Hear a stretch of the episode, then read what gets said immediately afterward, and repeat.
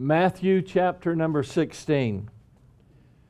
This chapter opens up with Jesus in conflict with the Pharisees, and so oftentimes you'll find that Sadducees and Pharisees. It's interesting if you know the history, and we've studied this before in the past in Sunday school hour. Those two groups despised each other the Pharisees believed in the spiritual realm, the Sadducees did not. They were, uh, they were totally bound to uh, everything visible. They did not believe in the resurrection, they did not believe in anything that they could not touch and see that was tangible. The Pharisees were bound to the traditional things. And so they hated each other. They despised each other in many ways, but they were united in their disdain for Jesus Christ. They hated the truth. Okay? It's amazing how, even in our world today, people come together because of their disdain for Christianity and, and for the Bible. And so he deals with them uh, and talks to his disciples about them in the first 12 verses. And then in verse 13, we find sort of a shifting of, of, uh, of, of the area in which he, he's, he's talking to these men. And in verse 13, it says, Then Jesus came into the coast of Caesarea Philippi. Uh, when he came into the coast of Caesarea Philippi, he's asked his disciples, saying, Whom do men say that I, the Son of Man, am? And they said, Some say that thou art John the Baptist, some Elias, some Jeremiah, or one of the prophets. And he saith unto them, But whom say ye that I am? And Simon Peter answered and said, Thou art the Christ, the Son of the living God. And Jesus answered and said unto him, Blessed art thou, Simon Barjona, for flesh and blood hath not revealed it unto thee, but my Father which is in heaven. But I say unto thee that thou art Peter, and upon this rock I will build my church, and the gates of hell shall not prevail against it. And I will give unto thee the keys of the kingdom of heaven. And whatsoever thou shalt bind on earth shall be bound in heaven. Whatsoever thou shalt loose on earth shall be loosed in heaven. Then charged he his disciples that they should tell no man that he was Jesus the Christ. Let's pray. Father, would you in these moments give us, dear God, the things that we have need of in this message? Speak to our hearts and, and uh, and do that work, dear God, that only you can do. And we'll thank you and give you the praise and the honor and the glory for all of it. If there be one here that does not know Christ as their Savior, then I pray that in this time today, that they might come to put their faith and trust in Jesus. And uh, we'll thank you, Lord. In your name we pray these things. Amen. So, in his conversation with these two religious groups, the Sadducees and the Pharisees, he ultimately tells them that they were a wicked and adulterous generation because they were seeking after a sign. And after doing that, after making that statement to them, he turns his back on them and, and, and walks away, uh, not wasting any more of his time with people who had no desire to know the truth. And, and you know what? Sometimes it's better just to walk away rather than I- immerse yourself in an argument with people that are simply attempting to be argumentative. You can waste your life, spend a lot of time uh, in, in, in neutral, uh, revving your engine when nobody really wants to go anywhere. And so sometimes you have to determine whether or not there, there's a, a genuine opportunity for God to do a work or whether or not it's better for you rather than, than you getting caught up uh, in, in their type of criticism. And in fact, Jesus then has a private talk with his disciples and he warns them about the leaven of the Pharisees and the Sadducees. And what he's saying there is simply this don't allow even the smallest amount of their critical spirit to infiltrate who you are, to infect who you are. Stay away from that type of spirit and that critical mentality because if it ever creeps in, then a critical spirit becomes a cancerous spirit, okay? So he's telling them avoid that. Don't, don't allow that type of leaven, that type of, of leprosy, that type of cancer, that type of infection to invade your life. It's better to stay away from them. After that conversation with them about the Pharisees and the Sadducees, he leads them on a journey. So I want you to, I want you to get a picture with me this morning in, in, in, for a moment. He's taking them from religion. So where he's at in the region of Galilee, he's leading them away from the religious hierarchy of his day, and he's going to lead them to a place called Caesarea Philippi. Now, when you read this, it almost seems like this is a journey that has no purpose in it whatsoever uh, because it's, a, it's quite a trip, okay? It's a 30 mile journey to Caesarea Philippi that, that is seated at the foot of Mount Hermon, 1,150 feet above sea level on a terrace at the bottom of that, of that mountain. There are two cities, by the way, in your Bible that, that are called Caesarea. One of them is Caesarea Maritima, which is on the coast of the Mediterranean Sea. The other is designated as Caesarea Philippi uh, in order to distinguish the two cities one uh, from the other. And it doesn't seem to make sense because they're in Galilee and, and they're confronting the religious hierarchy of his, of his day. And then all of a sudden, they go on this journey to Caesarea uh, Philippi. And it was founded, by the way, let me give you just a little background as we move forward. It's going to be important background ultimately. Caesarea Philippi was founded by Philip, the son of Herod the Great.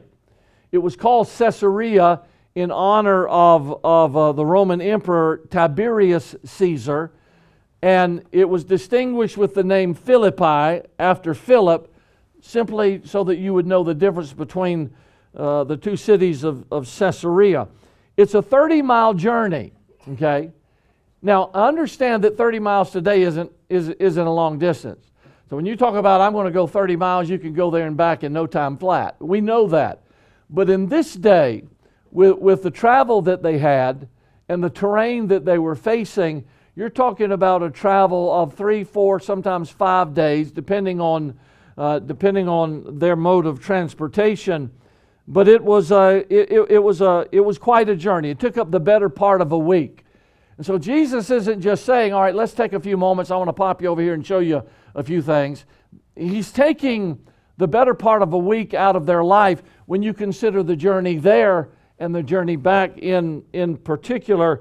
And I can't help but think that as they travel, the disciples were wondering ab- about what this journey was all about. And the further that Galilee was in their rearview mirror, I, I think the more they may have questioned what the Lord had in mind and where He was taking them. And by the way, Caesarea Philippi is a place where no respectable Jew would ever, would ever go. Okay?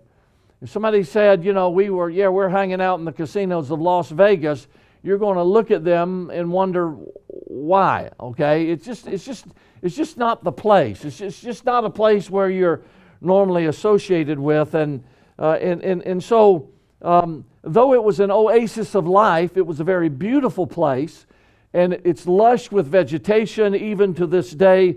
A very fertile northern portion of the Jordan River Valley, uh, very beautiful setting, uh, and is the chief source of uh, the Jordan River. Uh, and, and, and yet it's a place that was, it was a place of degradation. We would call it Sin City. And so if he had announced to them, we're going to Caesarea Philippi, it would have raised their eyebrows they would be wondering, why is he taking us here?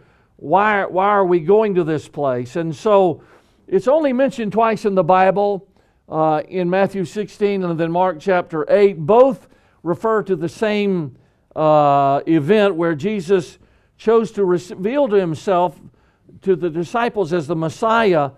Uh, and here uh, he announced his coming death in Jerusalem. So here's the question then as we move forward. Why is it? Why did he take them here? Why, why, why, why couldn't he have taught them what he taught them in these verses that we've already read? Why couldn't he have done that standing on the pristine shores of the Sea of Galilee?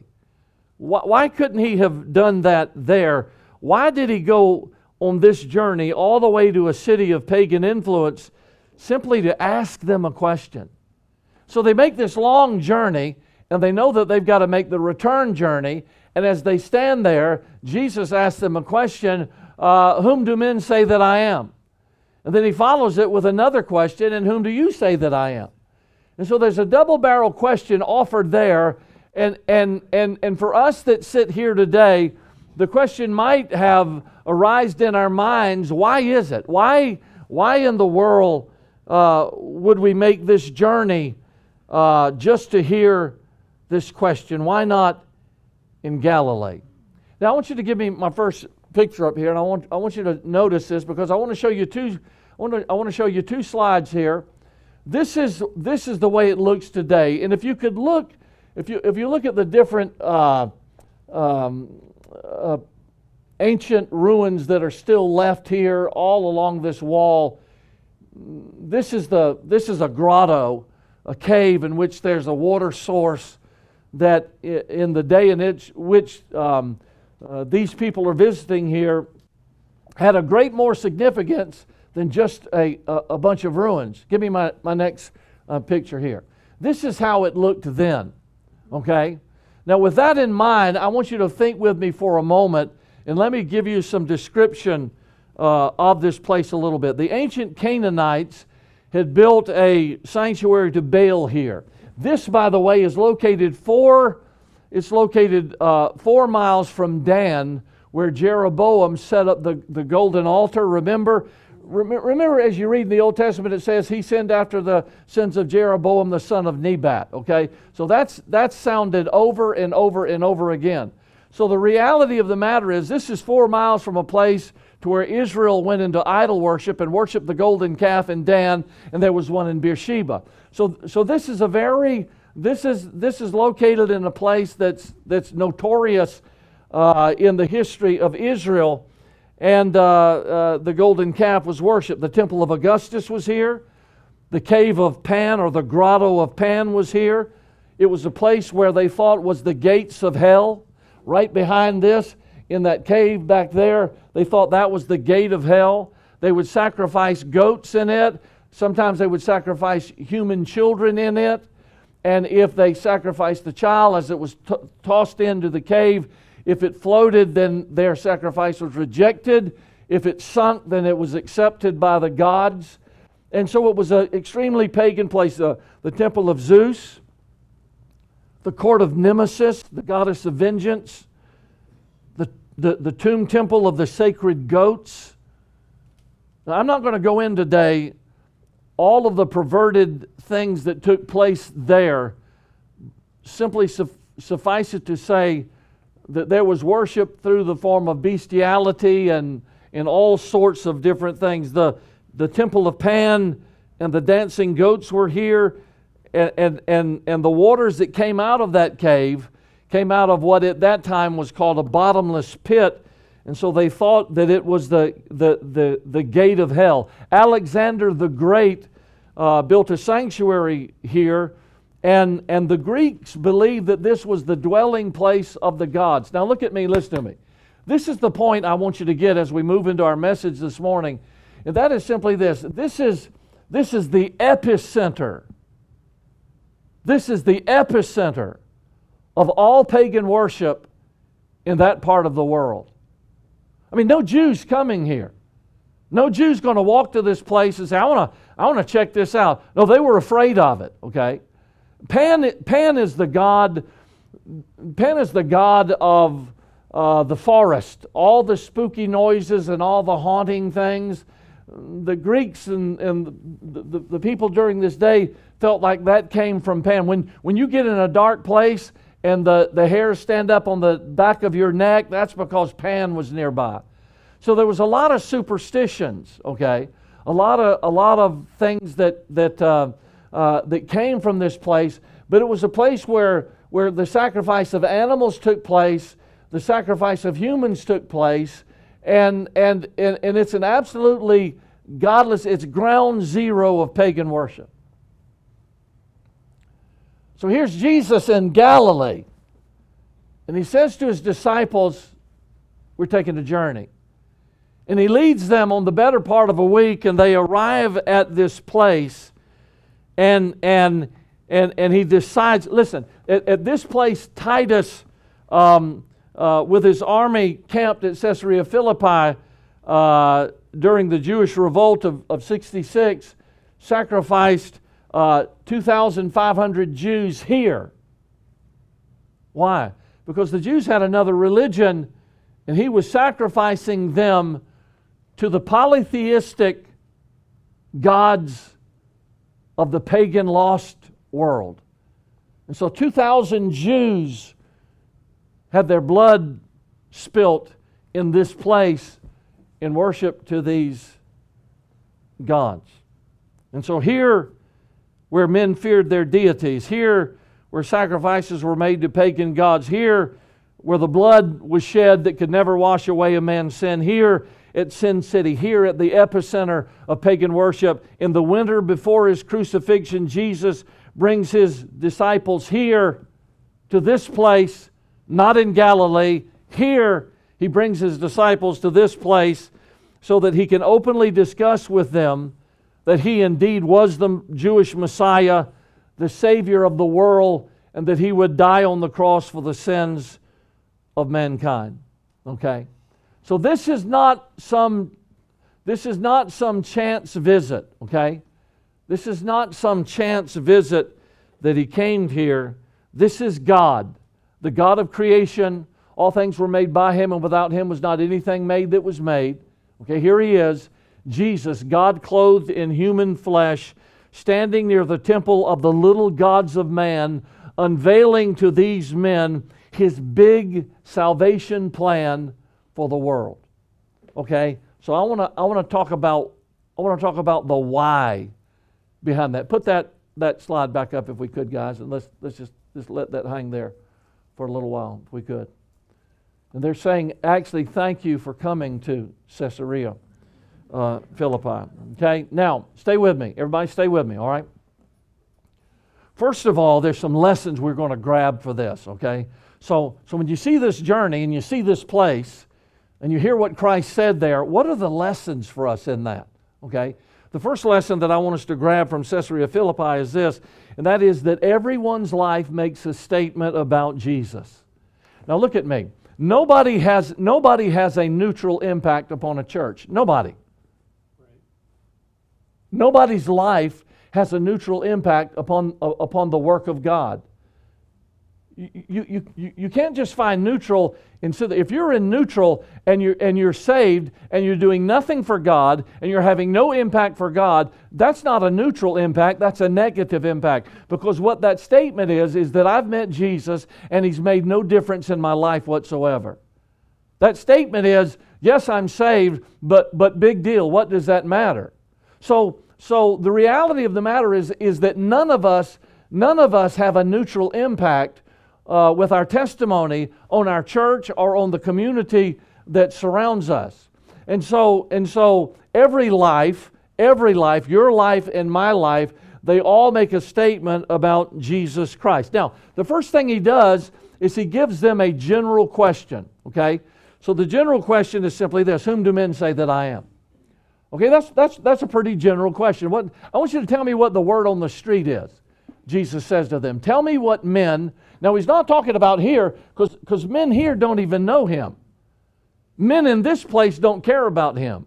They've got all their gods. Okay? I mean, this is what, what this is. This is this is this is the the uh, ecumenical center of pagan worship. Whoever you want to worship, they're here. Uh, this is this is where every god is at. This is where all the little g gods are at. I mean, they worship animals, they worship everything in the whole world. This is the gate of hell. So, this is where everything is at. And so, these people, they have no place here for Jesus because he's not on their radar. So, he's asking them, when he says, Whom do men say that I am? He's, he's asking them, All right, now I took you from Galilee, but I want, you I want you to tell me what people back, I want to tell me what your people, you tell me what your people are saying about me. I want to know, I want to know what the word on the street back home is about me? And, and that, was his, that was his question to them. What are the popular opinions? Now, the answer is fascinating, verse number 14. You might want to look there, Matthew chapter 16, because they have several, several answers. They, well, some people are saying you're John the Baptist. Now, why is that? Why, why would they say this guy's John the Baptist? Well, there, there's some, you know, there's some haunting things about how John died and, and, and that he had come back from the dead, but it, it's, it's, it's initially, I think, because of his boldness. John was a bold preacher.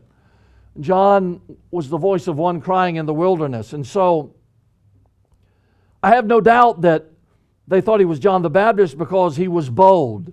Do you do remember how he looked at the religious hierarchy of his day and said basically this you're, you're just whited sepulchres. You know, you know, he said to them, How would you like to come to church? Okay, so you come to South Valley, and I get up and I stand up in front of you and say, Hey, welcome today, generation of vipers. Now, how would you go home? Boy, it was great today in church. Pastor Dean really made me feel good about myself. So here's Jesus, and Jesus says, says to these religious leaders of the day, You know what you are? You're nothing but a generation of vipers. that's pretty bold, all right? And, and, and so, so um, uh, they said he was John the Baptist. Then, the, then they said Elijah. Well, why Elijah? Well, because of Elijah's power. Think of the miracles that, that Elijah did and the, the, the things that took place in Elijah's ministry were amazing, some of them unprecedented. It had never happened before. You know, there wasn't a manual. Here's a kid that died. Okay, let me see, page number 16, how to bring a kid back to life. There's, no, there's nothing there. So Elijah goes in and lays on top of the kid and, and, and, and, and is praying, I'm sure, and the kid sneezes, and all of a sudden the kid comes to life, and Elijah is iconic in his day and time.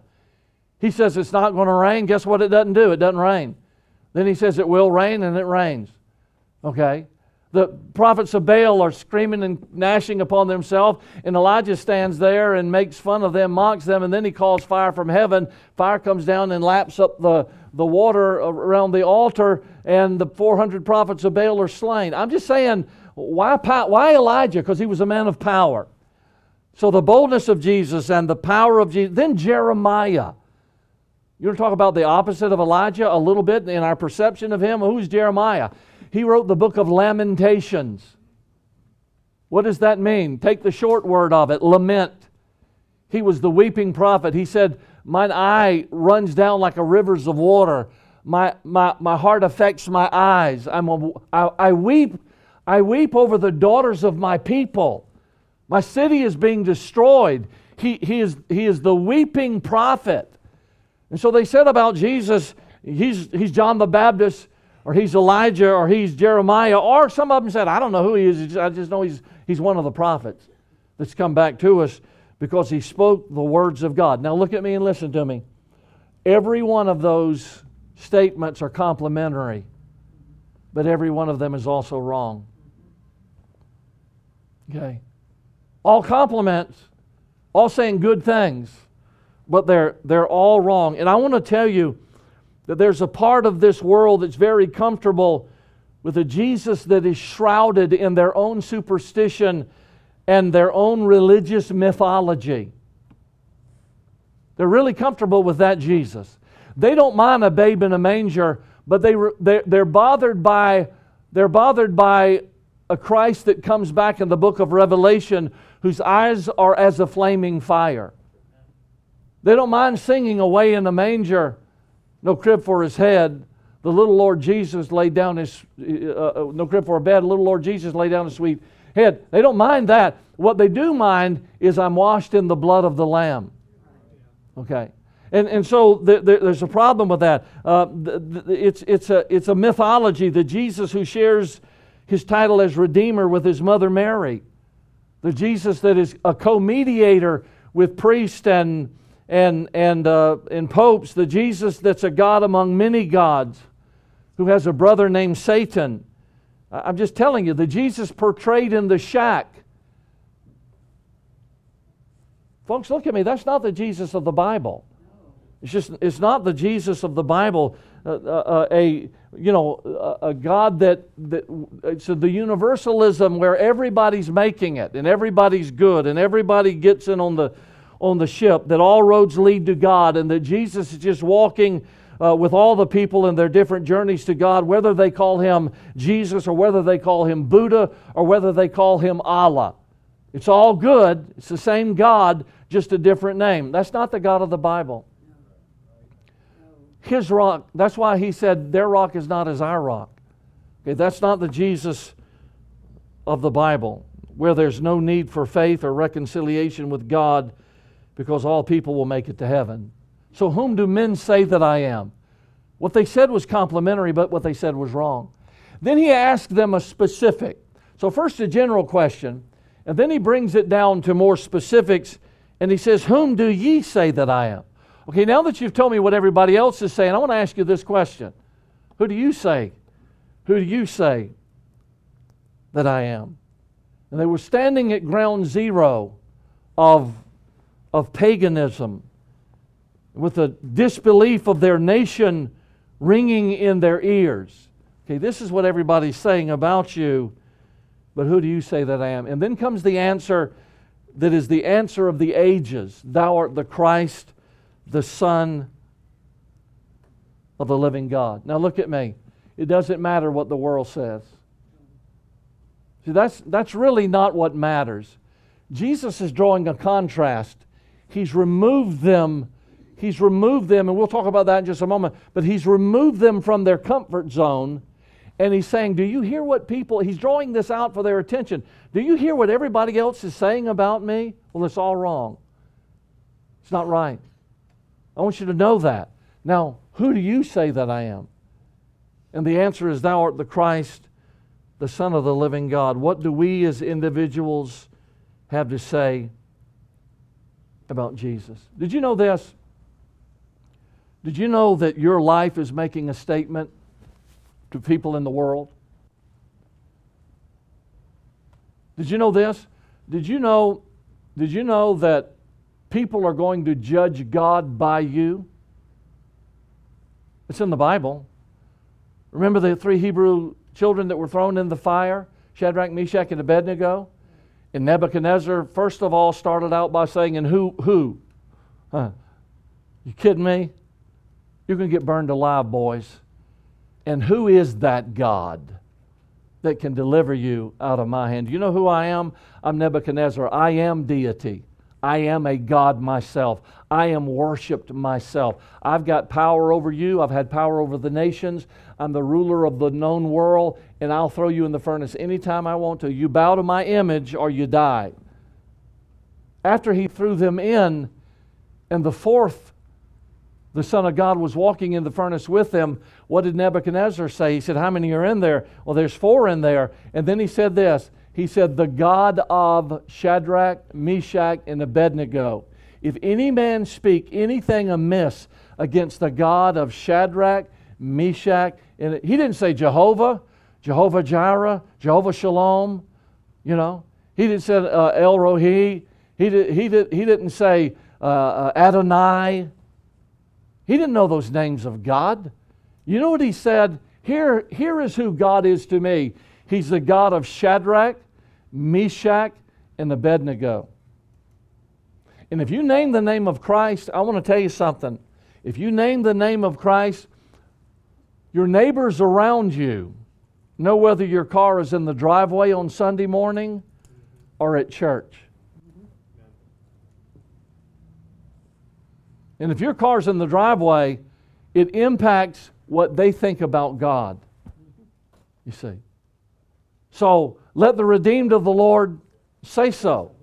So everywhere we go, when we in the place where we work, uh, amongst even our family, okay, our life is making a statement. If you've got lost, look, if you've got lost members in your family, can I tell you this? Your, your life is probably going to be the only statement that they ever see in regards to the, to the validity of Jesus Christ and his claim of being the Savior of the world. It's not, it's not whom do men say that I am. That's the question that leads up to the most important. Who are you saying I am? Who do you say that I am? What is your statement about me? That's what Jesus is asking them. And so he, uh, they're, they're here now, but they're not going to stay here. They're going back to Galilee And he's making this statement. When we get back there, I want you, I'm, I'm reminding you, I'm getting you to remind yourself of what everybody is saying about what we're doing. But now, when you go back, when you go back, your life has to testify of who I am. And it wasn't, it wasn't so much of them getting on a street corner, it was, it was with them living their life out. And when people look at our life, they're either going to say Jesus must be the Christ because I've seen him in my neighbor's life or my family member's life, or there's nothing to it. Look at me. I'll go to my next point. Your life is the only Bible that some people will ever read. It's your life. So you better make it a clear statement with it. Number two, here's the second lesson I learned from this, and that is that God's purpose is bigger than our plan. God's purpose is bigger than our plan. Now, you remember Galilee. Let's go back to Galilee for a little bit. All right, let's walk back to Galilee. Let's leave here, go back to Galilee, and figure out why he brought them here. Because in Galilee, there was a, there was a movement, there was a kingdom movement. They wanted a kingdom and they wanted it now.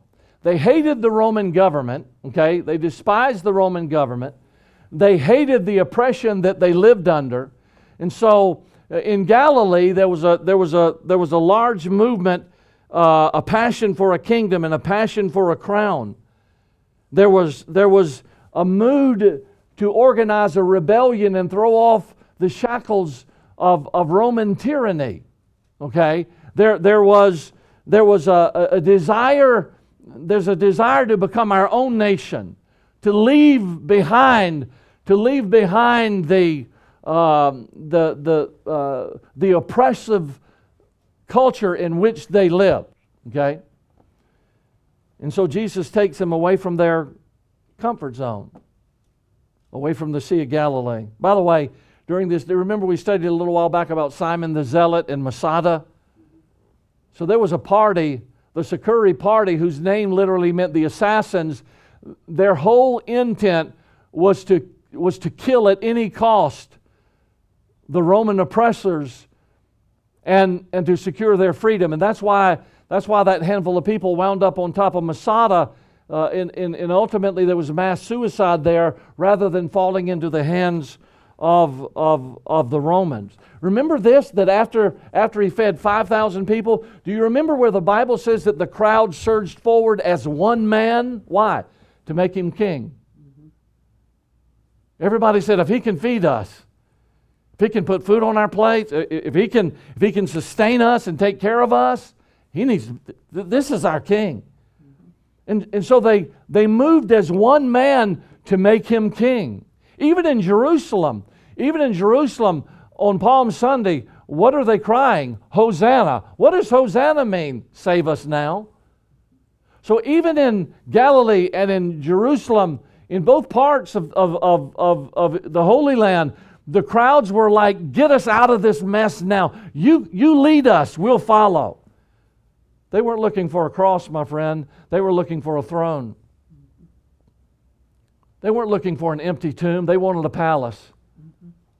They wanted to crush the people that were crushing them. And so Jesus took them away from all that. L- look at me. Do you remember that the disciples were caught up in that rush?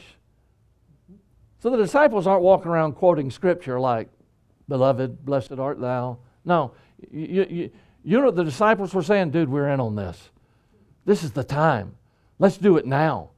And, and you remember in Acts, you, you remember in Acts chapter 1, you remember what they asked him in the very beginning after the crucifixion as he goes toward the Mount of Olives where he's going to ascend to heaven. You know what the disciples ask him? Read it. Acts chapter 1 when you get home. Here's what they said Lord, at this time, will you, will you, will you at this time establish your kingdom? They missed it. And Jesus said unto them, by the way, listen, Jesus said, it's not for you know the, to know the day or the times. Everybody look at me. I'm going to say this. This is free, okay? This won't cost you a dime. This is absolutely free. Anytime you hear anybody targeting a date for the return of Jesus Christ, you can know immediately that they are not biblically and scripturally correct. Right. It's been going on forever.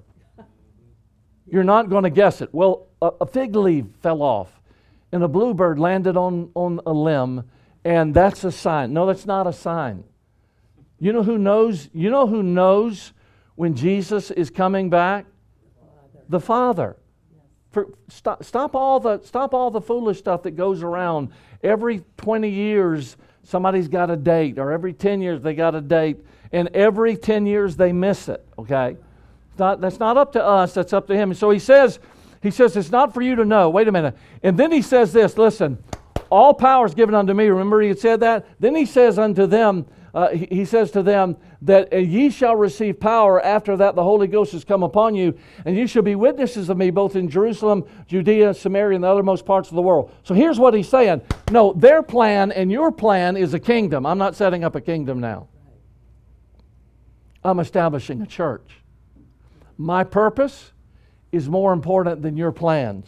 So I'm getting you away from Galilee and I'm bringing you right here in front of all this pagan garbage because I want you to know I'm not concerned about Rome.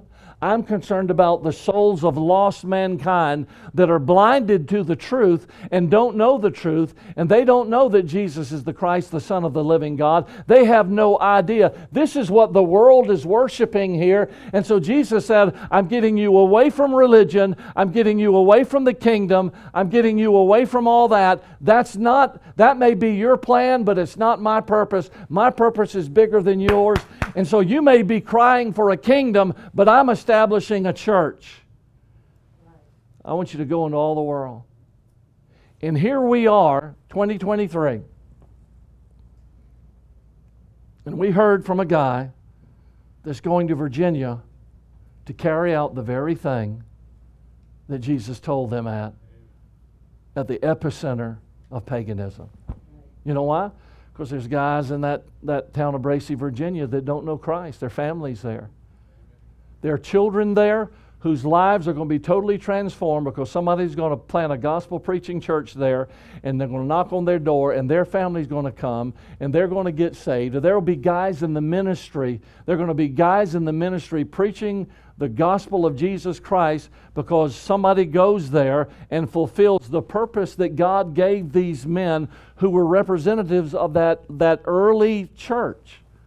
That's how he that's how he built, that's how he founded his church. And let me just say this on a practical scale. Can I help you with this? His purpose is always bigger than our plans. And sometimes his purpose thwarts our plans and disappoints us, wait a minute, and discourages us, and we're like, that's not how I planned this. No, His purpose is bigger than what you planned.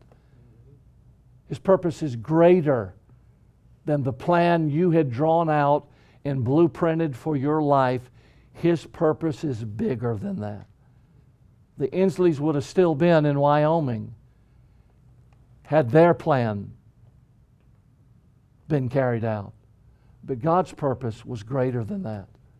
And, he, in, in, in His purpose is always better, it's always best. And the question is simply this Will you surrender your plans to His purpose? That's really what it boils down to. Last of all, and I close, and that's simply this.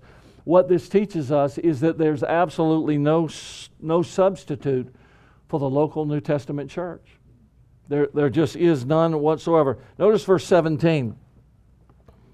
Jesus answered and said unto, unto him, that's Peter, Blessed art thou, Simon Barjona, for flesh and blood hath not revealed it unto thee, but my Father which is in heaven. You know what he's saying, son? You didn't figure that out on your own. That ain't your idea.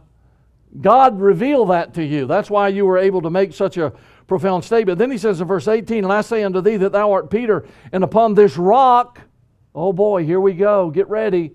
Thou art Peter, and upon this rock I will build my church, and the gates of hell shall not prevail against it. Now, now do a word study on Peter, and here's what you're going to find out.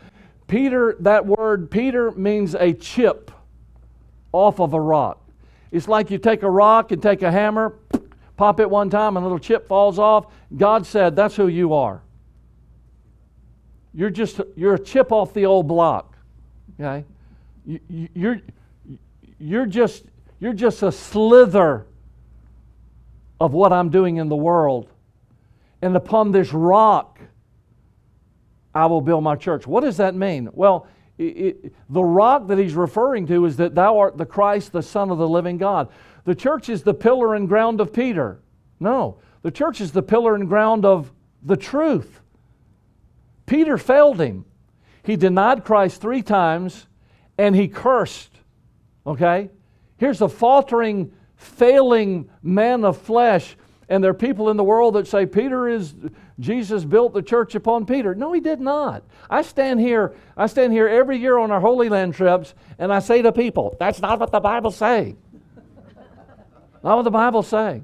And we have our gods. Sometimes we've had, had secular gods there, and the God says, Jesus told Peter here that he's building a church. And I tell my people, because after he says his deal, it's my turn, okay?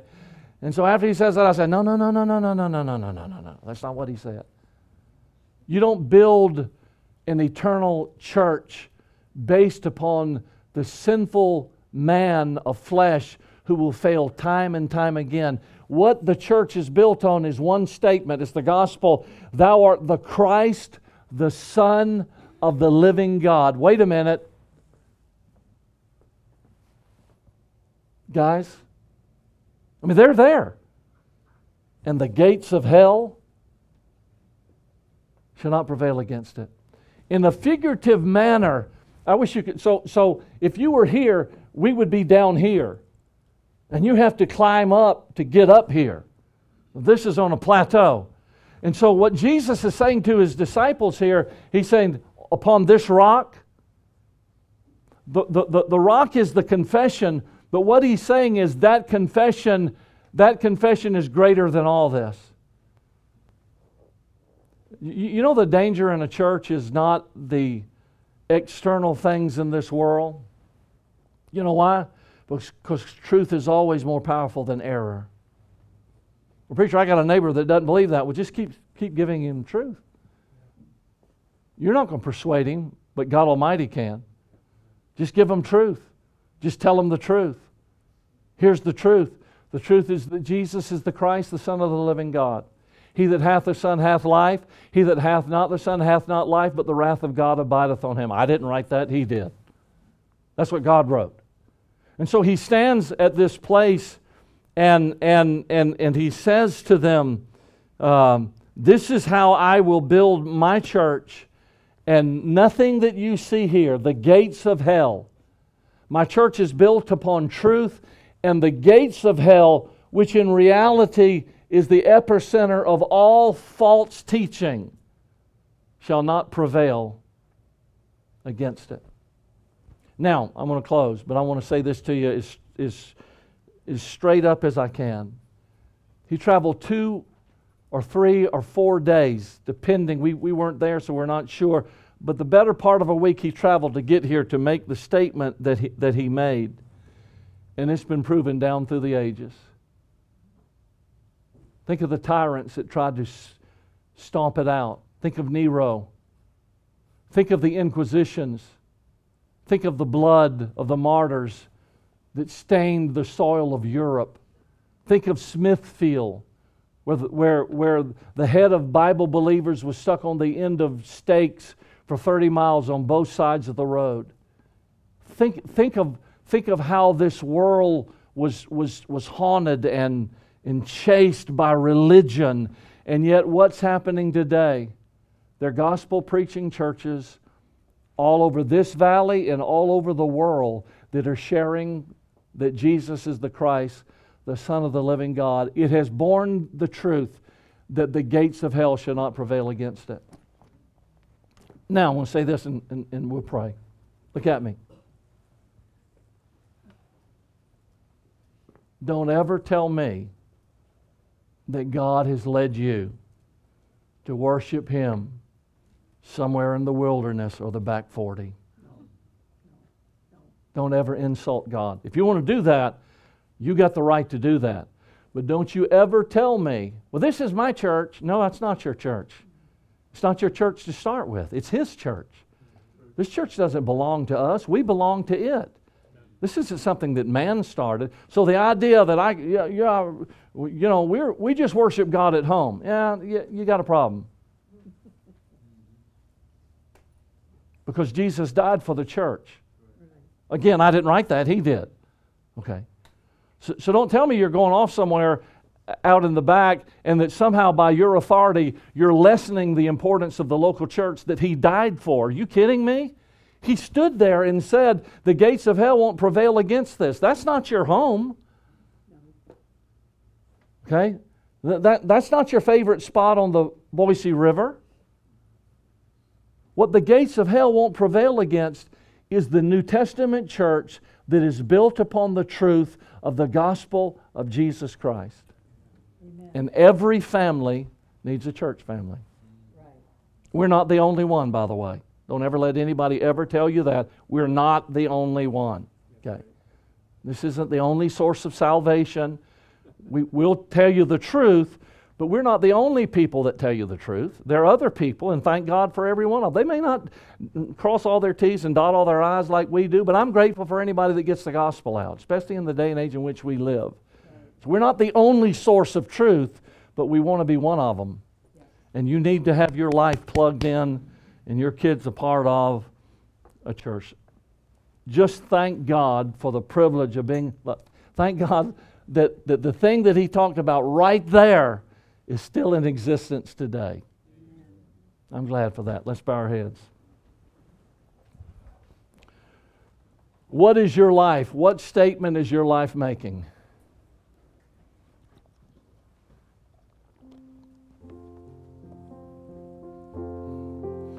What statement is your life making about Jesus?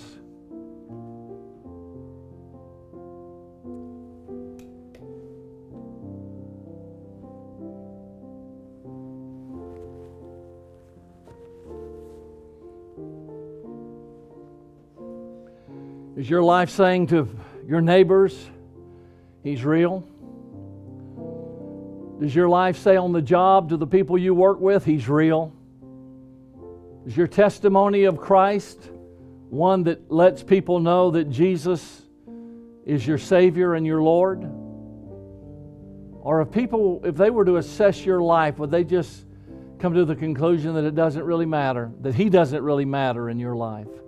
I hope your life's making a bigger statement than that. Let's live so that others that see Jesus will see Jesus in us. Our Father, we thank you for who you are. We thank you for your love for us, and we pray that you'll bless um, this week. Lord, help us to serve you and to live for you, and that we might um, have an impact on those that we come in contact with. Help us to be ever mindful of those that are in need of, of the blessing and the truth that we have through our relationship with you. If there be, be one here, Lord, that doesn't know you as their Savior, I pray that before they leave this place, that they'll uh, allow us the opportunity to show them a Bible. I know it's crowded this morning, Lord, and, and, uh, and yet I pray that, that uh, you would work on hearts and lives and, and uh, help us to make the decisions you'd have us to make. And we'll thank you for all that you do. In Christ's holy name, amen.